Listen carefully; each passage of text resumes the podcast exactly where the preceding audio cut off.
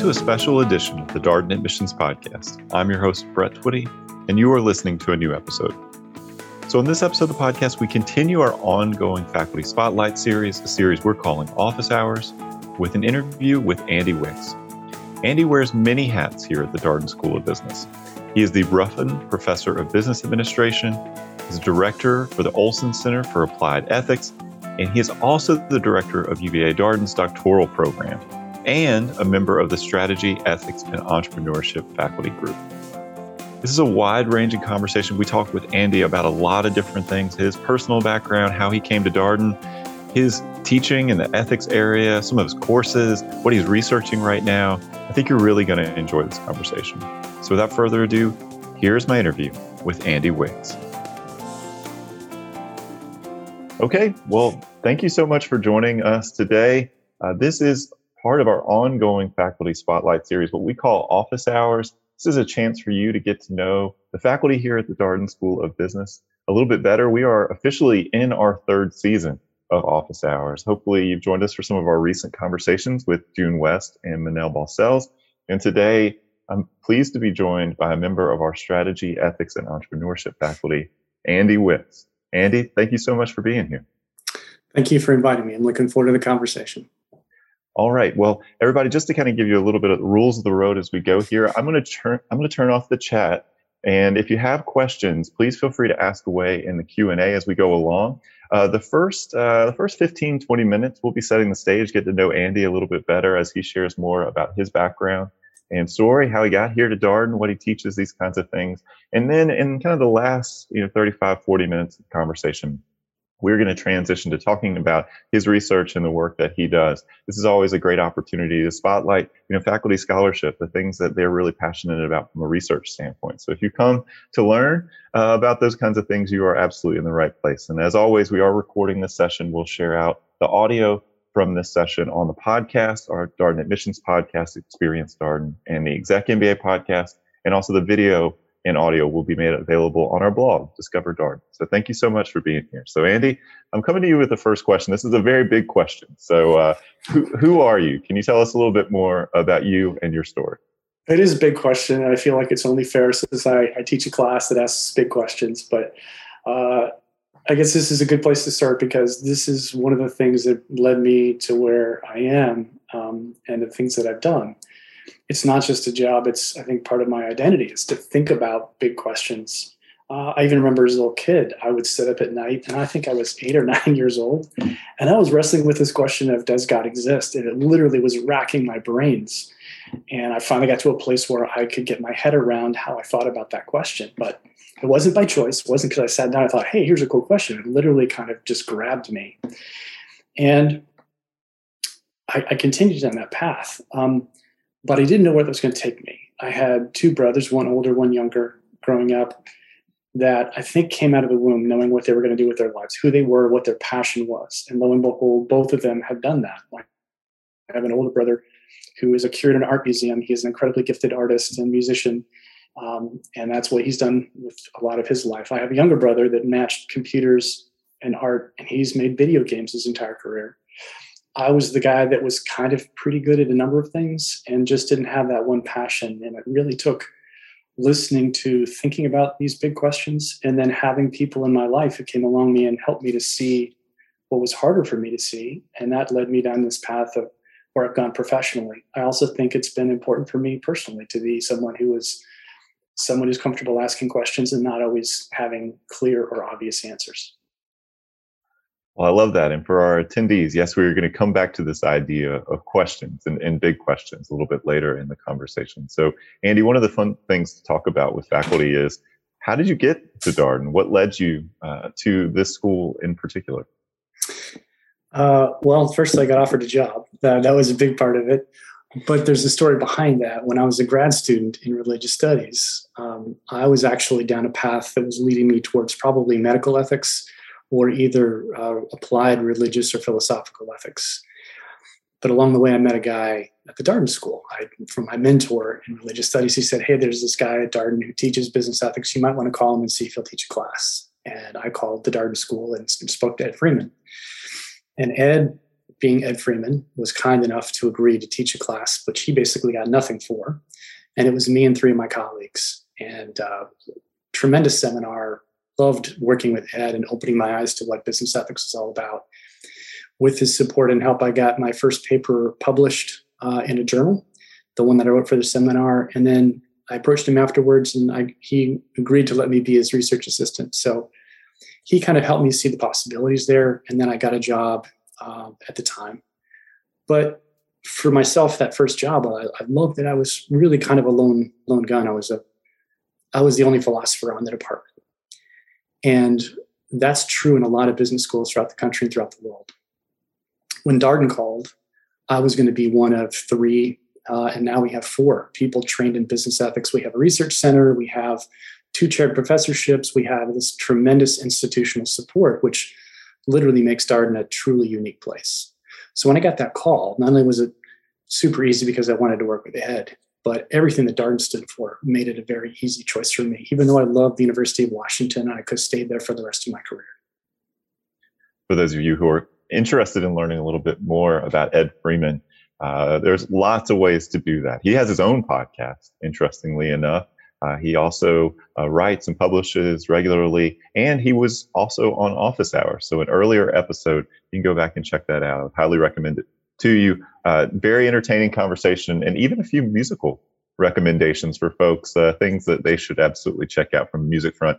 Uh, you should know he's in the faculty band too, so he is a, a, renaissance man to be sure. So, um, so Andy, you mentioned about this focus at Darden, this emphasis around ethics, the fact that there's you know centers and support, and there's you know multiple faculty members.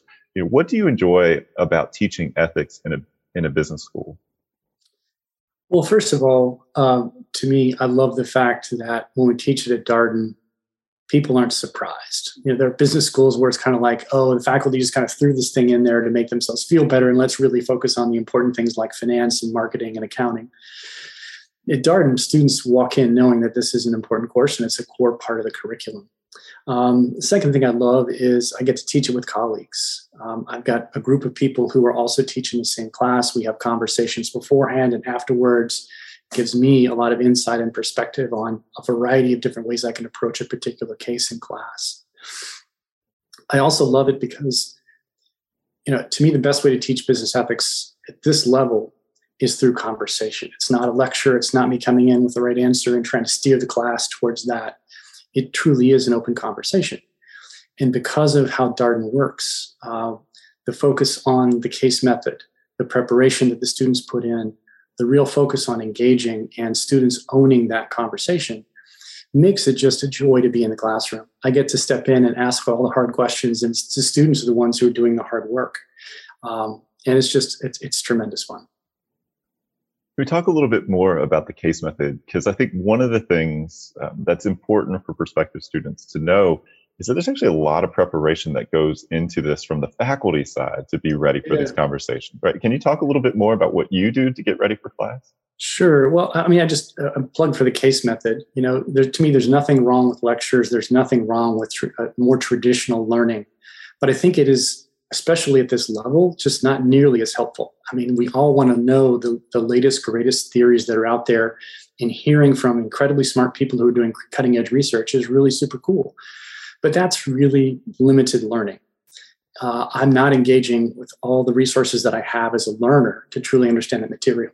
And I've also got another problem while this idea, this theory may be the current latest and greatest, chances are in a year, five years, 10 years, some other great idea is going to come in and replace it. So I need to ask myself the question as a learner how do I not only master that knowledge, but develop the capabilities that allow me to continue to learn? And especially to adapt when that theory, that knowledge starts to run out of its usefulness. Any theory has limitations. Do I, as a learner, think enough to understand those limitations. And to me, the case method says, let's make sure we know those great theories and ideas, but let's also put them in context where sometimes it's not obvious how to apply that. So, how can I get the best out of that knowledge, but also recognize I need to see context, I need to see where there's value, and I need to see other things that maybe uh, may also be as important as that theory. And it's through the work of me asking questions and collaborating with other smart people in the room that we can really create wisdom not just rote knowledge. That has to be really interesting in an ethics conversation because you've got, all, you know, 60, 65 students in a room. The conversation could go in any number of different directions. Every discussion is probably a new discussion, even if you're doing a case you've done many, many times. What what's that experience like?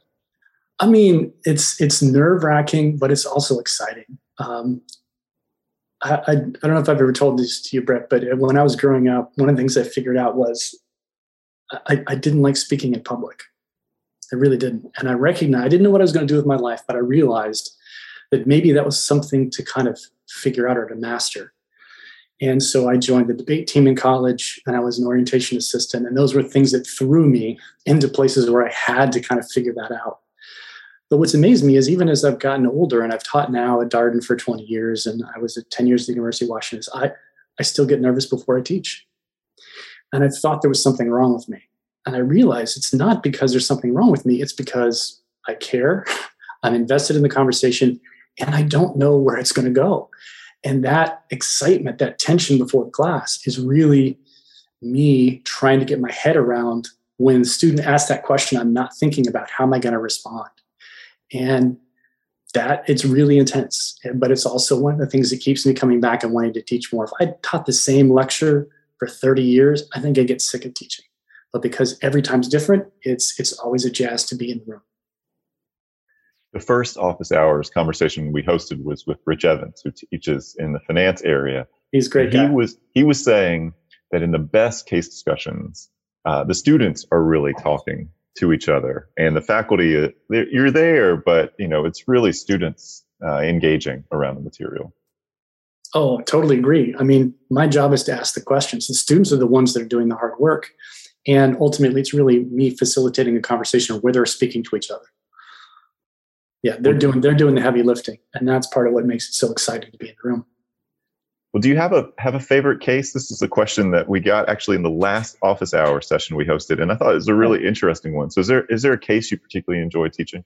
I mean, there's there's a bunch of them that are great, but I think the one that I've really latched onto is a case called Danville Airlines, and um, it's a decision about whether or not you should let one of your pilots continue to fly. You're a, you're a mid-sized airline, and you find out that this particular pilot has a his father has just died from Huntington's disease. So you know this pilot has a 50% chance of having inherited that gene and he himself may someday get sick. Right now, all he has is a genetic marker. He's not actually sick. But if he lives long enough, he's eventually going to get this disease if indeed he has the marker. You find out that during a routine medical exam, as part of the FAA process, that one of your people takes a sample and they run an independent genetic test and you find out that in fact he has the gene. And what's tricky about this is the FAA says while he only has that marker, he can continue to fly. But if as soon as he becomes symptomatic, he has to get out of the cockpit because once you have this illness, there's a, you, you start to break down in terms of your cognitive abilities, but also sometimes in terms of your uh, ability to control your your body. So if you were in a plane or a car and you started having significant symptoms, it could create a problem. And the dilemma in the case is: do you let the guy continue to fly or do you not? And it always leads to a super interesting conversation. I think it's also powerful because it speaks to something that we're all wrestling with: is the way in which technology is disrupting our world. And what are we going to do as soon as genetic information starts to become much more widespread and people uh, know it m- much more frequently than they do now. It, for those of you who've seen the movie Gattaca, you know what I'm talking about this potential for literally a caste society where people who are seen as having better genes or genetic, better genetic makeup um, have all the opportunities, and the people who are seen as having inferior genetic makeup end up doing all the, the grunt work of society. Um, it's pretty scary, but at the same time, there's value in wanting to have access to the information and what we might do with it. So, how do we manage that? It's a very complicated question. Well, that is a super interesting case, and um, thank you for sharing sharing that. I imagine the discussion could go on and on for for that one. It's no easy, no easy answers. Uh, and the there. test the test of knowing it is a good case is we teach the case with the Air Force, and people in the Air Force are divided about whether to let this guy fly or not. So that's that's when you know you've got a good case. That's great. Um, so our listeners may have picked up on the fact that, that you have this background in, in religious ethics and you have a, have a master's and, and a PhD uh, in this area. How does that inform the work that you do currently? Well, I think it's very consistent with why I showed up in the first place and how I've approached the work I do at Darden. Um, I am interested in religion per se, but I didn't only apply to religion departments for grad school. I really wanted to go to think about applied ethics. Again, big questions, but things that mattered for how we lived in the world. Um, so I applied to a philosophy department. I also applied to an American Studies department. Um, so that was less integral religion per se, but it's certainly shown up. I, I wrote a, um, I was the guest editor for a journal um, that, re- that involved religion, and there were a whole series of papers that I oversaw that had that theme specifically in them. But to me, religion has always asked us to think most deeply about what is a human being, why are we here, what is life all about, and those are the questions that always really intrigued me. Well, let's stick with this idea of questions. Uh, this is Office Hours is co-sponsored by Ideas to Action, which, for those of you who are attending the session today, great way to engage with thought leadership from uh, members of the Darden faculty and friends of the Darden School. So, Andy, back in the, I would say, earlier uh, period of the pandemic, you published an Ideas to Action article about the binding power of questions, the importance of asking questions, kind of exploring uh, this area. Um, to you, what's what's so important? What's so critical uh, about asking questions? They remind us of all the things that we don't know. Uh, one of my heroes from early on in reading philosophy, um, theology, applied ethics was Socrates. Um, Socrates was such a compelling figure because he was the person who realized he was smart, not because he was so smart, but he was the only one who realized he didn't really know very much. And if you go back and you read Plato, which was reading Socrates, you know, it was Socrates encountering one or a series of people who thought they knew something. And by the end of the dialogue, they realized that that thing that they believed was actually false. And to me, that's been the power of asking questions is continuing to remind ourselves to be humble to doubt things that we know while still recognizing that there is reason to believe things in the world which it's not a, it's not don't believe but it's believe with a certain sense of humility. I also think it's about seeing that questions are things that connect us especially in a day and a time when we are divided by so much. Um, and i think the, the context of writing that article was a conversation about the pandemic hugely divided group of students who showed up to be part of that conversation uh, that we were having. And you could tell by the nature of the questions, certain people were red and certain people were blue, even though it wasn't always obvious where people stood. But there was something about the fact that we were together and we were asking the questions as a group and we were all invested in the conversation.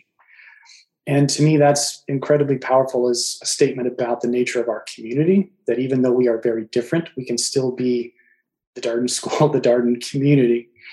I, and I think that's a much bigger challenge for us in the world today. Um, you know, Alexis de Tocqueville, when he came to the US, talked about these habits of the heart, these things that held Americans together, these mediating institutions that, despite our differences, allowed us to see us as a common people many of those institutions have faded away. And so many of the institutions that have replaced them have divided us even more and made it harder for us to see the commonalities. So it's much easier for us to just stick with people like us. And to me, convening and coming together to ask questions is a way, is a mechanism of trying to restore some of that commonality. That touches upon something June West was really emphasizing in her office hour episode, she was talking, obviously, communication faculty member, and talking about just how critical discourse is in a setting uh, like a you know college, university, business school setting. You have to be able to create spaces for students to engage uh, around around these kinds of differences, to hear other perspectives. I completely agree, and I think it's getting it's getting more challenging to do that. Um, and yet i think that's one of the most important things that universities can do is to create a space where that that kind of work can happen um, and if we ever get to the place where we just refuse to have the conversation i think we're in a very we're in a very dangerous place Well, let's build on the power of questions to talk about a very popular elective that you offer for both residential full time MBA students and executive MBA students. Uh, ultimate questions. So I will say, Andy, we did some videos with some of our uh, graduates.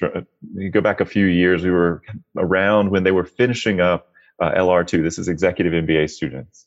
And so I will say the folks had come right out of your class, I think, essentially. Ultimate questions, they were they were really jazzed about it and so excited. And I was just so struck by how every person that was in that class sat down and we had like a 10 or 15 minute conversation about everything you just talked about in the class. So this this class has a lot of impact and I think it gets a lot of juices flowing for students. So I, I really just even by proxy, I was super curious about it that day. Um, but tell us a little bit more. What is the Ultimate Questions course about? Yeah. Well, it's funny. It, it, it's an evolution uh, in my thinking. I first started it as religion and business because to me, I saw religion and business as much more closely interconnected. Um, but I found over the years that continuing to talk about it as religion meant I was excluding a number of people who didn't identify as religious or saw religion as negative. And I didn't want to limit myself to a much narrower definition of how we think about religion in terms of the, both the content and the students I wanted to think about in class. It also helped me to step back and say um, two things. One was um, how could I create a class that instead of being something like work was just fun? So if I start with this paradigm of what is fun, what I just want to like do, even if Darden didn't pay me to do, what does that class look like? That was inspiration number one.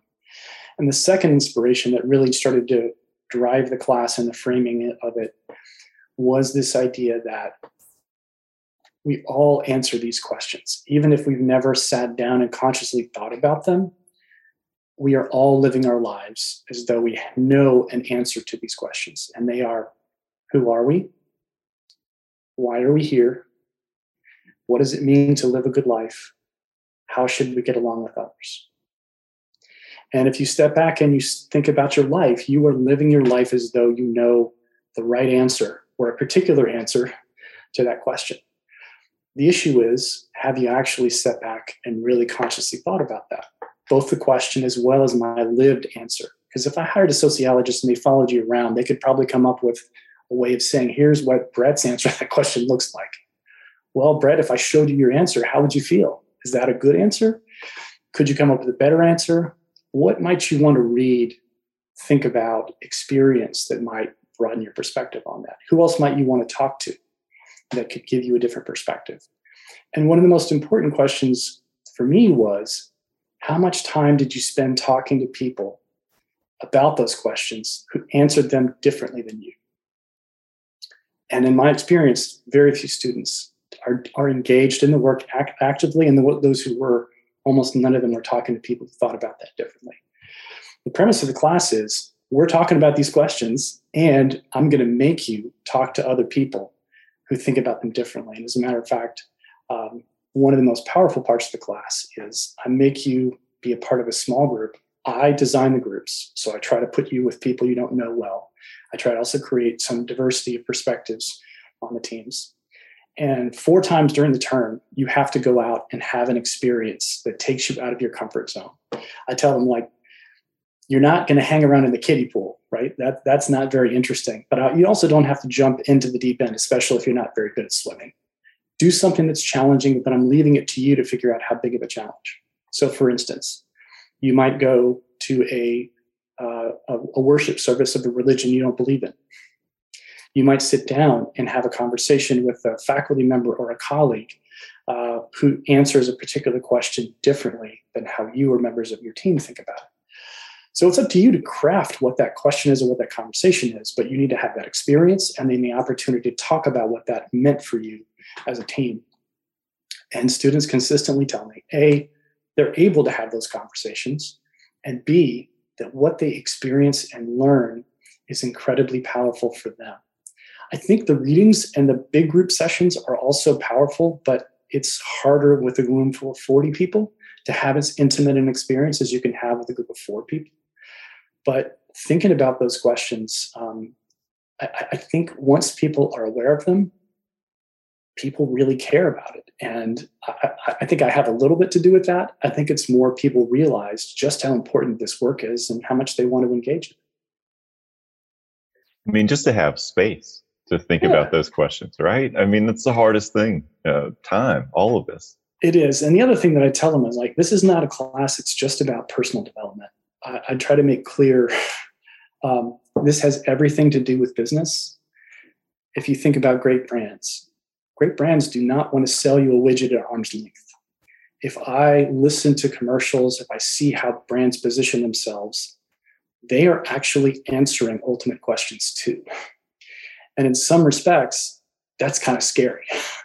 How much are we, you know, in the products that we, you know, I wear a cap with a Nike swoosh on it.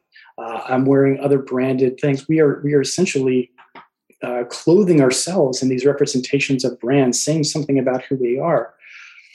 Sometimes that's cool. Sometimes that's a little bit scary. But brands are doing this work as well. How can I do that in a thoughtful way? Uh, what are some of the things that brands do that maybe are a little bit scary, uh, a little bit cultish, and uh, kind of uh, not aligned with the person that I'm trying to be?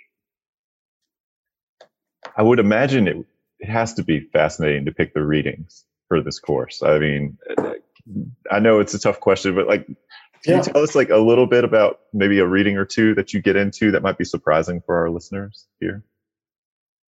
So, uh, who are we? Uh, I've changed the readings over the years to uh, a variety of different things, but uh, reading uh, Harari's um, *Sapiens*, and uh, there's a chapter, I think it's the second chapter, or the third chapter of his book, where he talks about hu- humanity and fictions that shared fictions is one of the things that makes us unique as humans. Joshua Greene, an article from his book on moral tribes, and again thinking about the nature, the tribal nature of humanity.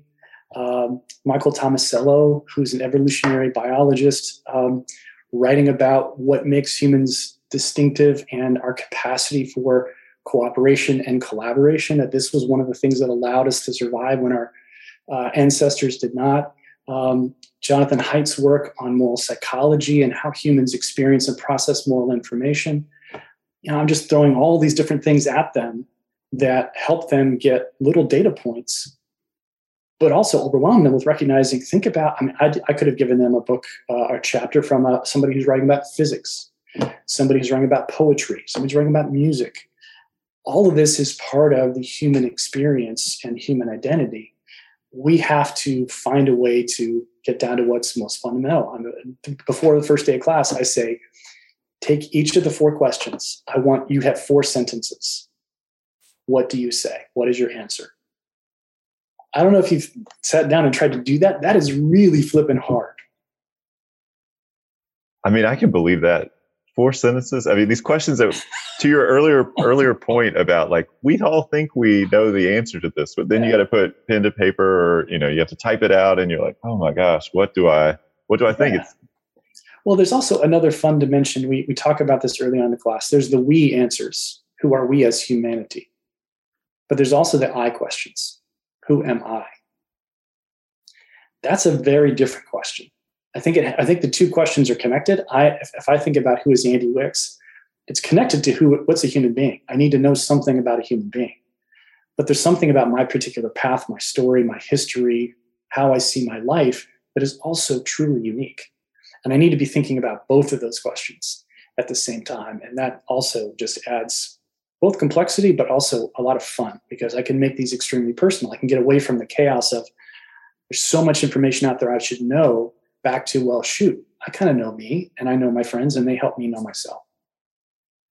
And you mentioned when we were doing our prep call that this class has been very, very popular. And I think for our attendees here, they, they can understand why. And so I think you might even be working on a book on, on these ultimate questions. Yeah. Uh, I, I just started feeling really bad, kind of guilty. There was a, there were a couple years where I had um, 100 people on the waiting list and um, I started to feel like I, I, because the, again, I, I take it as people are interested in the topics and the questions, and so I didn't want to limit the opportunity to engage with this work to just the people who could come to Darden and get into the class. So I thought I want to write a book that helps make these ideas more accessible to people who don't have that opportunity so they can start to do that work on their own.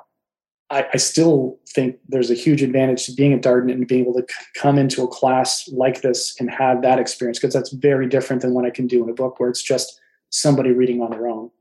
But we're trying to help them to see the questions, find ways to start to engage with them, and hopefully uh, build their own kinds of communities that help them engage in ways kind of like what happens at Darden. But the other thing too, the students realize in the class is this is not the kind of thing where like, oh, oh I did this this work for a term, uh, now I'm done. Like they all get to the class and they realize, holy crap, this is something I'm I'm going to have to engage with for the rest of my life. This is not a one semester and done kind of thing. Well, Andy, I'm looking at the questions uh, that we've gotten uh, thus far, and a few questions that have kind of touched on technology. Um, yeah. So AI and where all this is going. And I'm also thinking about your earlier comments about, you know, the ideas, the theories, all of these things are going to continue to evolve. And of course, the questions that we're grappling with, particularly around technology and what technology can do, those will continue to evolve. So, you know, how do you encourage, I mean, how do you approach these conversations, you know, looking at something that's a nascent technology and we're still coming to understand the full implications of it? Well, at the end of the class, we do genetics and we do AI and smart machines. And um, I think the class would be incomplete without those because technology is really stretching our concepts of all the questions. And especially as we're starting to see uh, forms of smart machines and AI that are starting to look frighteningly like what humans are capable of, um, we have to start asking some of these questions about how we perceive um, how we perceive others that may not be fully human. And uh, I got to say, on the one hand, it's extremely inspiring and cool to think about what's happening, but it's also more than a little terrifying to think about how close some of this technology is getting to the capabilities of humans. And we have a session on how to get along with others. We talk about differences in uh, going across borders, you know, global business in particular. But we also talk about politics And I try to make students being comfortable talking about political differences. If you're blue talking to somebody who's red, or if you're red and somebody's talking to somebody who's blue, those are very hard to do. We also talk about nature and other species. And to me, there's a lot out there that's super interesting about capabilities that a number of species have that look kind of like what humans are capable of. If that, that's all true, what do we owe them? Well, that's also a conversation we need to be having with respect to smart machines and AI. At what point is there enough of an intelligence, of a sense of a being that we need to treat them differently than just we can do whatever we want? That is super interesting um, to consider. So I want to transition a little bit to pick up on something that we actually talked about with Manel Baucells when he was on Office Hours just a yeah. few weeks ago. The relaunch of the PhD program, and you are the director of the PhD program here at yeah. the Darden School of Business. And so tell us a little bit more about the inspiration for the relaunch of the program.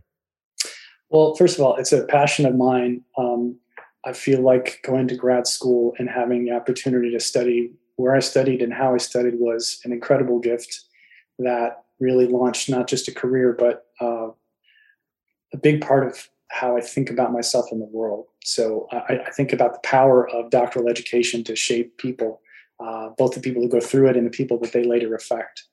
Um, I also just want to acknowledge uh, Scott Beardsley and our administration for being willing to step in and uh, acknowledge the importance of scholarship and creating new scholars as a part of the identity of the Darden School. That was a really important statement to make, and I think that's a big part of why the Darden, um, the PhD program is coming back. Doctoral programs and ours in particular are focused on um, helping to train the next generation of thought leaders, really cutting edge academics who can go out and do the kind of research work that we are doing and that hopefully will be uh, even more incredible going into the future. And that is integral to the Darden DNA. So uh, we're thrilled to be welcoming in bright young minds who are going to come in and essentially learn.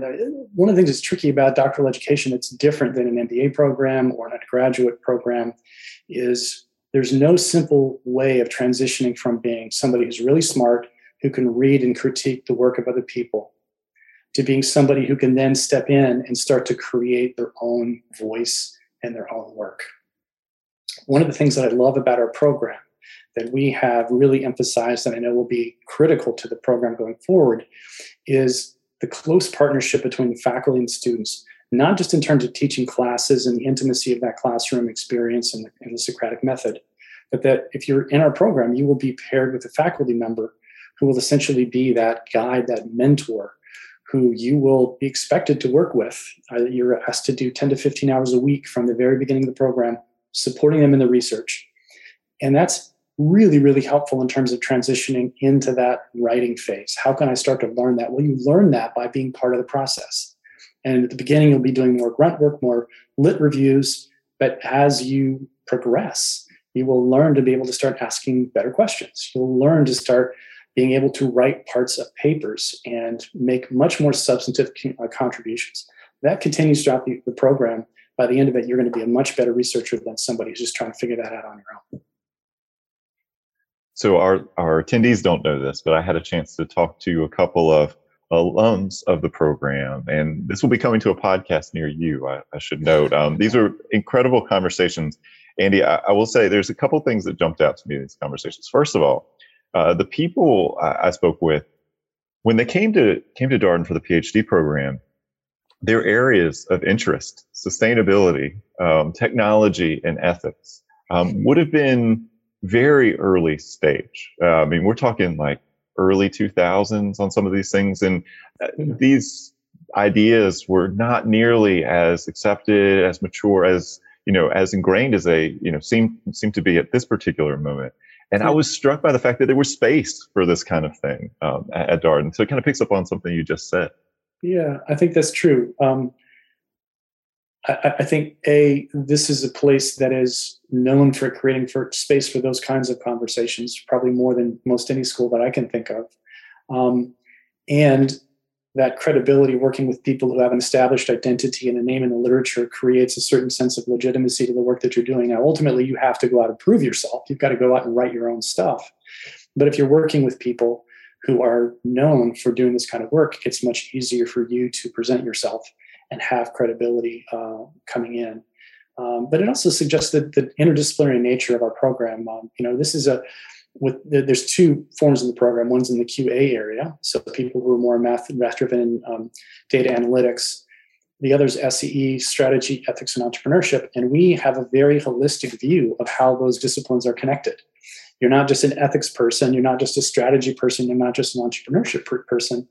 And it's because we see values, value creation, uh, pushing you know new ways of thinking about how business can go. All of those are deeply intertwined with each other. And that is an experience and a perspective you'll get if you come um, into our program because all of our faculty have that, even though we have slightly different ways of specializing and focusing on what we do.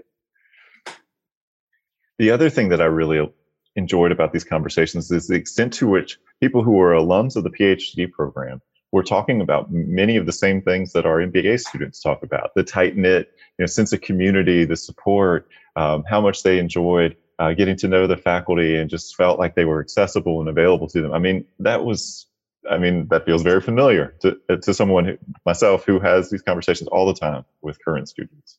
Well, again, it's, it's part of our DNA, and it's hard to write do a completely different PhD program than we do in the MBA program. There are challenges in that we just don't have as big a scale. So, you know, instead of having a classroom of 70 people, we may have a classroom of six people. But if you're still teaching case method, you're still having expectations that students are doing the work. If you still have that close connection and the faculty investment in the learning process and in the students, it just naturally breeds this sense of connection among people. And that is an incredibly powerful resource that A, I think makes what can be a very lonely, challenging experience a lot more fun and engaging because you've got these other people that you feel like you're a part of this with.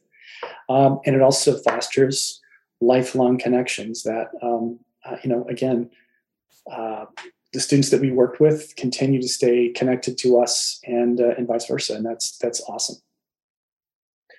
Well, Andy, I appreciate you sharing more about the PhD program. We're recording this conversation obviously in, in late July. I know there's going to be a lot more to come about the PhD program in the next few weeks. Um, anything yes. you would want to highlight for folks uh, who are interested in learning a little bit more? I mentioned the podcast conversations that are upcoming, but yeah. anything on your mind?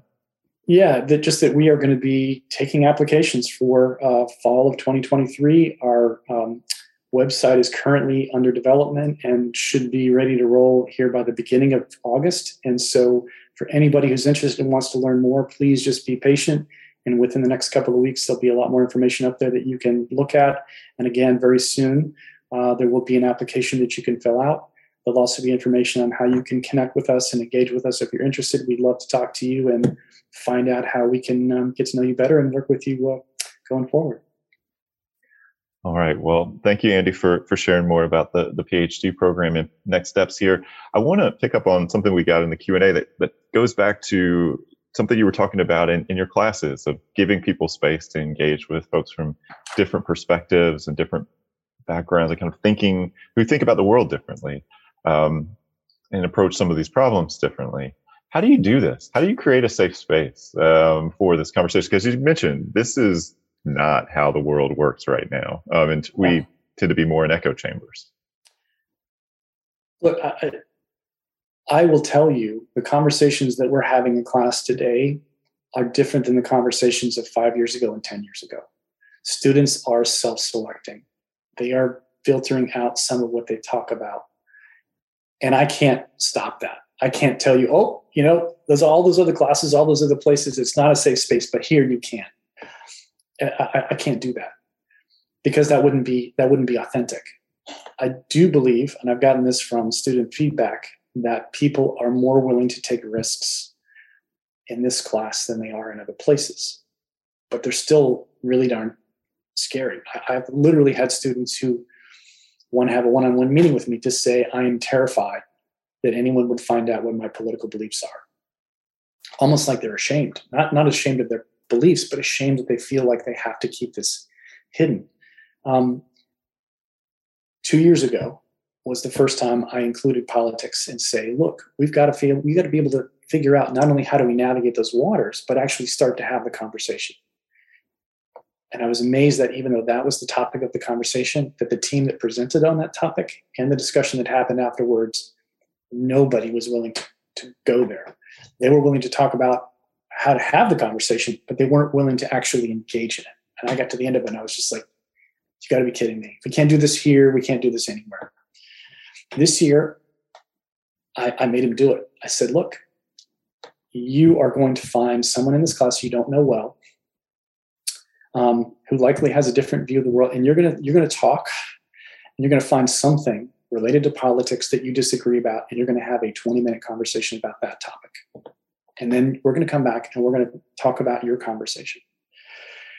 And I heard from a number of students, there were no fistfights, there were no shouting matches, but I heard from a number of students at the end of that session how much they appreciated that and to recognize that they could find something that, again, they didn't know about before class. They had to figure it out in the moment that they could have that conversation. And to me, it's taking steps like that. Again, I'm, I'm not going to be able to get you to just put down your your your fears and your anxieties because that's not real right? Uh, if you do that there are risks. But maybe start to lower them a little bit. Maybe start to take more chances. I think i think that's important in the work we have to do going forward appreciate that point i mean not easy not easy to do and i also appreciate your point around intentionality right you have you it sounds like you were on a journey with this and you said, no, no, we really need to do this and really pushing people on this because it's a lot easier to duck that conversation and to totally. say, oh. Totally. And I know we get to places where we're just so angry and we just want to shout and we there's no way to to reason with with others. But that doesn't mean we just go back to ignoring and pretending like that topic doesn't exist. We've got to find ways to um, engage and be connected with other people and not just give into our tribal nature. Because if we just become two separate tribes that have one have nothing to do with each other and hate each other, then the American democracy is a thing of the past, and our the ability of our society to function um, is, is, is gone. So, do you ever hear back from alumni uh, who participated in your Ultimate Questions class? Um, I do. Yeah, And so, what what do they share about these questions as they go forward in their careers? They they continue to sort of think these big thoughts and ask ask these deep questions. I mean, I get I get small data points here and there. I don't have a comprehensive picture, so I don't know what students are doing. Um, but I do know one, one of the most powerful experiences that I had was I think this was the second or third year I taught this for MBAE for our executive format program. We got to the last day of class, and a student who I had been working with and kind of made informally this sort of section rep, my conduit to kind of how's the class doing, where are they, how can we create a better learning environment that allows them to get more out of class. She started class. She said, I, I want to have a conversation with class before we get into the material. And she said, um, I just want you all to know I, I, I think people here feel the same way, but these questions are way more involved than we can get to the the end of in the end of a term. And I want to continue to do this. And I just wanted to get a sense of who in the room would also be willing to commit to continuing to have these conversations in the future. And like 80% of the people in the class raised their hand. And basically, we're volunteering to be part of a group that would continue to find ways. They're going they're going to make it up. They're going to find their own path, but to meet and have conversation on things related to the class that they thought were important.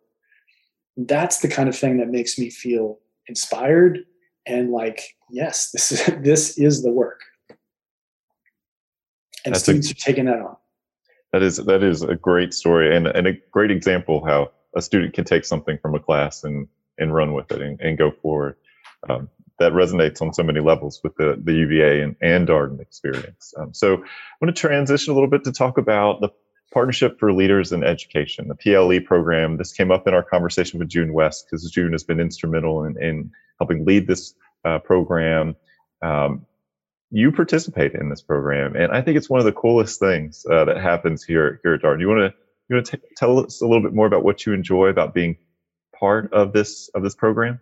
Yeah, and I mean, to me, it's one of those things you wouldn't typically know. Just like you, you would know that we have a partnership with a local prison, and we have students who volunteer to do training to help people who are getting ready to leave the prison learn entrepreneurship, get them skills, help them transition from that past experience to what the rest of their life's going to be about. Not the typical thing that a business school is involved in. This is a partnership between Darden and the School of Education. We work with school districts from all over the country uh, most of which are underperforming. And many of these school districts have fewer resources. Many of them are typically serving uh, overwhelmingly black and brown communities. They have many challenges. They are trying to create a better experience for young people. And I got to tell you, as someone who has went through public schools and his his life has been changed by education, there is nothing more powerful and more important than giving every kid in this country the opportunity to have a great education so they have opportunities in their life. So the chance to step in and work with people who that's what their that's the that's what their life's all about um, is the kind of thing that you would just want to fight to be a part of. And I literally have people who come knock on my door who want to volunteer to come in and teach in this program. Um, it, it's just incredibly inspiring. I have been faculty lead now for the summer program. There's it's, just, it's a three-year engagement between PLE and the school districts in question. Uh, we're between year one and year two, and it's a week-long experience at Darden. Teachers, principals, superintendents who come in from school districts all over the country. It's usually anywhere from about 60 to 140 people who show up, and we work with them for a week. And um, it is such an incredibly powerful experience. We help them focus on what is your purpose, how are you going to tell your story that helps you figure out what you're doing and how you get other people aligned with you, and then helping them also to think about their school district as a system. And if you think about your system, it becomes easier to pick apart why things are working the way they are and how you could approach that work differently to create different results that better serve the people that you're trying to serve. And that's where we can come alongside with them. But hearing those stories, hearing what people talk about, especially on the last day where they tell their story, I got to tell you, it just it is life changing. Uh, I, I, listened to the stories this last time, and at least five or six times, chills going down my spine, hearing people talking about how passionate they are about this work and how meaningful it is to try to do things to better serve kids in this country. Well, to your point, I, I love talking about that program because I don't know if our prospective students always know that this is something that's happening at Darden, and the prison program has come up a bunch on the podcast. I will say, any any of the full time students who have participated in that, they talk about it as like the one of their most impactful experiences that they had as a Darden student, which is completely understandable. It's incredible. Well, again, I mean, a big part of why I'm here and why I do what I do, and I think we're going to talk about our research in a minute, is, is a reminder that we are human beings. And this is part of what it means to be human, is to be connected to others and to figure out how do we make life better for not only just for ourselves, but for other people. Well, let's let's talk about your research. So, what are you working on now that you're really excited about? What, what's on your mind? Well, uh, I'm working on the book project. We have a pretty rough draft, but we're in the process of revising that. I'd love to think we'll have a finished manuscript within the next six to eight months. We'll wait and see how that goes. Um, I've got a couple of papers that are either forthcoming or just came out that I'm really excited about. Um, and there's one, there's a couple of areas that I, I really get excited about. So the the debate between stakeholder theory and shareholder theory, Milton Friedman and Ed Freeman, does the company exist to make money for shareholders or is it about creating value for stakeholders? There's this academic debate. We can argue about it all day long. I've been a part of that conversation and I feel like there's less new to say there. What I'm much more interested in is what does a manager, like the people on this call, do with those narratives? If I read Ed and I read Milton, I say, oh, Ed's right. What is my concept of what it means to run a great company? How should I engage with my stakeholders? What are the things that I do and don't do? This managerial mindset became much more of a topic of, of interest for me. And so I started a series of papers.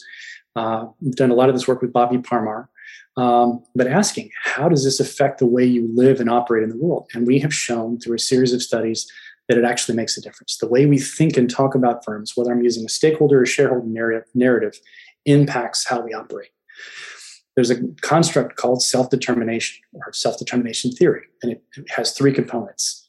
Autonomy do i have sort of the independence to kind of make my own choices? Do i have competence? I have the capability to do my job well and i have relatedness. I am connected to the people around me and feel like that those connections are significant. If i have higher levels of those things i tend to like my job more. There's not only benefits to the individual it also benefits the organization. So more self-determination is good and the kind of thing that companies want to cultivate. We show in a study we've already had published that just by changing stakeholder or shareholder, we can have a direct and statistically significant impact on perceived levels of self-determination in the organization. So just the framing, just the mindset we bring makes a difference there.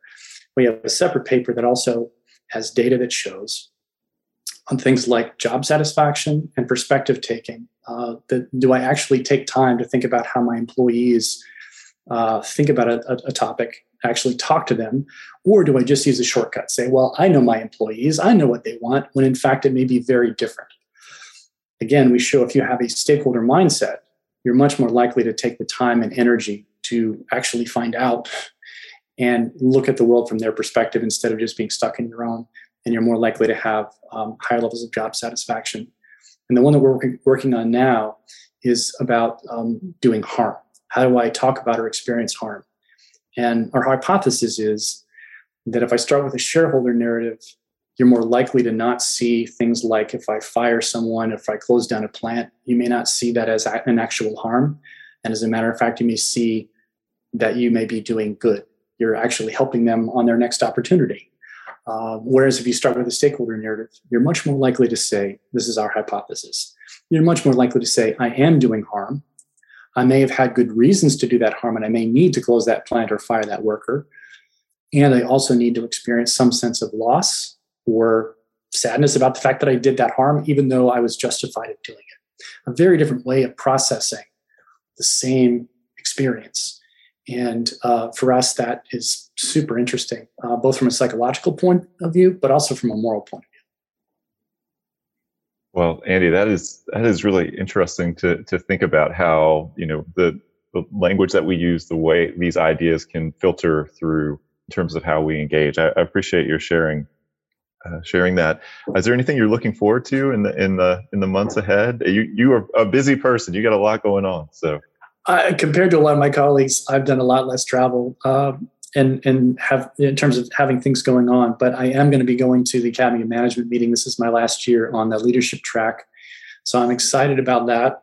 I'm also going to travel down. We were talking about this beforehand. Uh, I'm taking time since I'm going all the way to Seattle. I'm, I'm, a passionate golfer. I'm going to go down to Bandon Dunes and play golf there. Also see my brother in Portland. And then um, the end of August, I'm going to be traveling to Europe, uh, visit with a couple of colleagues, give uh, some research talks, and teach a class in Copenhagen. And looking forward to that. Uh, and then I teach Ultimate Questions, both sections, starting in um, in October. that'll be a lot of fun. Wow, what a, what a roster of experiences! That is that is great. Um, so, uh, last couple questions. So, we've always asked you know faculty who come on here, you know, what would be your advice to incoming Darden students? This is an opportune time to ask this. We've got students who are going to be starting this August, so just a few weeks away. So, to me, one of the biggest things I would push people to do.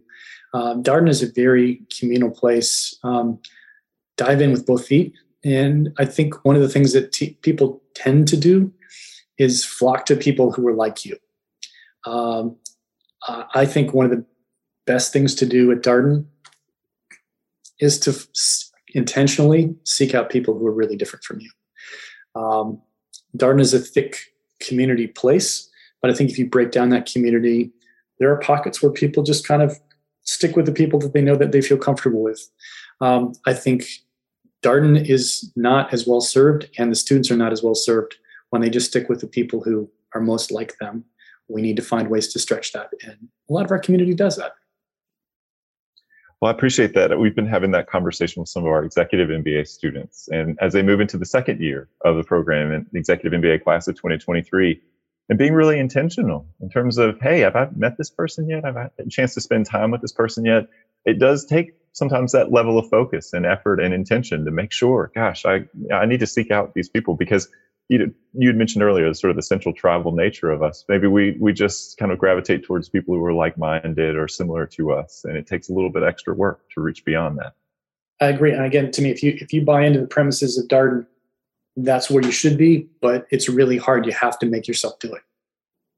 All right, Andy. Last question for you, and I want to thank you so much for your time today. But we always like to give our attendees, maybe if you got interested in this conversation, you, these topics, all these questions that we've talked about here today, maybe some reading, something uh, that you'd recommend for them, uh, if a book or two um, sure. to further investigate. I mean, this is a tricky question. Yeah, every anytime you ask an academic to to name books, they're, they're going to either give you nothing or a library. Um, so the book that really got me going was John Rawls' A Theory of Justice. If I'm going to go back to that. I, wrote my dissertation on it. I wrote an undergraduate thesis on it, but a really powerful uh, tract in political theory that has had a lot of influence in my career. Uh, I, I, just love Harari's work on Sapiens and Homo Deus. If you haven't, and then again, that's a reading that you probably heard from a lot of other people, but really powerful books. Um, I, I also love The Righteous Mind from Jonathan Haidt, somebody who helps us to understand the intersection of morality and psychology in a very powerful way in a, in a book that's very accessible. And just one more popular uh, book that's related to Ultimate Questions. Um, it's not super deep, but it's very engaging. It's called The Midnight Library. And uh, it's really kind of a mini experiment on what we do in class. So if you're interested in Ultimate Questions, pick up The Midnight Library. Man, those are some great recommendations. I, I, appreciate. I know it's hard, and you're of course sitting in front of a book bookcase, so you, you do say, a little bit of reading. You've been paying attention. You could write down a whole bunch of other books that you might want to read. Well, Andy, thank you again for your time. To our attendees, um, thank you so much for being here, and to everybody who asked the question. We're never able to get to all of them, um, but we so appreciate your engagement, and hopefully this conversation gave you some things to think about. Um, we it's been such a treat to host these conversations, to facilitate these conversations, because you get to meet the incredible faculty here and maybe learn a little bit along the way. So we've got one more of these conversations, um, you know, at least here in, in, season three of Office Hours, before we move into our, our fall slate of programming. Um, so Robert Carraway will be here on Friday, August 5th at 10 a.m. Eastern a great conversation. He's a member of the quantitative analysis faculty area. He's been at Darden for a number of years. So I am so looking forward to that conversation. He's worked with full time MBA students, he's worked with executive MBA students, and he'll even be teaching in the part time program upcoming. So uh, you want to be here for that. But thank you all for your time today. I hope you have a happy and safe weekend. And Andy, thank you so much for being here. Thank you. Really appreciate being involved with this. All right. Thanks, everybody. Thank you. And that was my interview with Andy Wicks, the Ruffin Professor of Business Administration here at the Darden School of Business. As always, if you have any comments, suggestions, requests, anything you'd like for us to cover here on the podcast, we're all ears. We can be reached at Darden, that's D A R D E N, at virginia.edu. Until next time, stay safe, be well, and thanks for listening.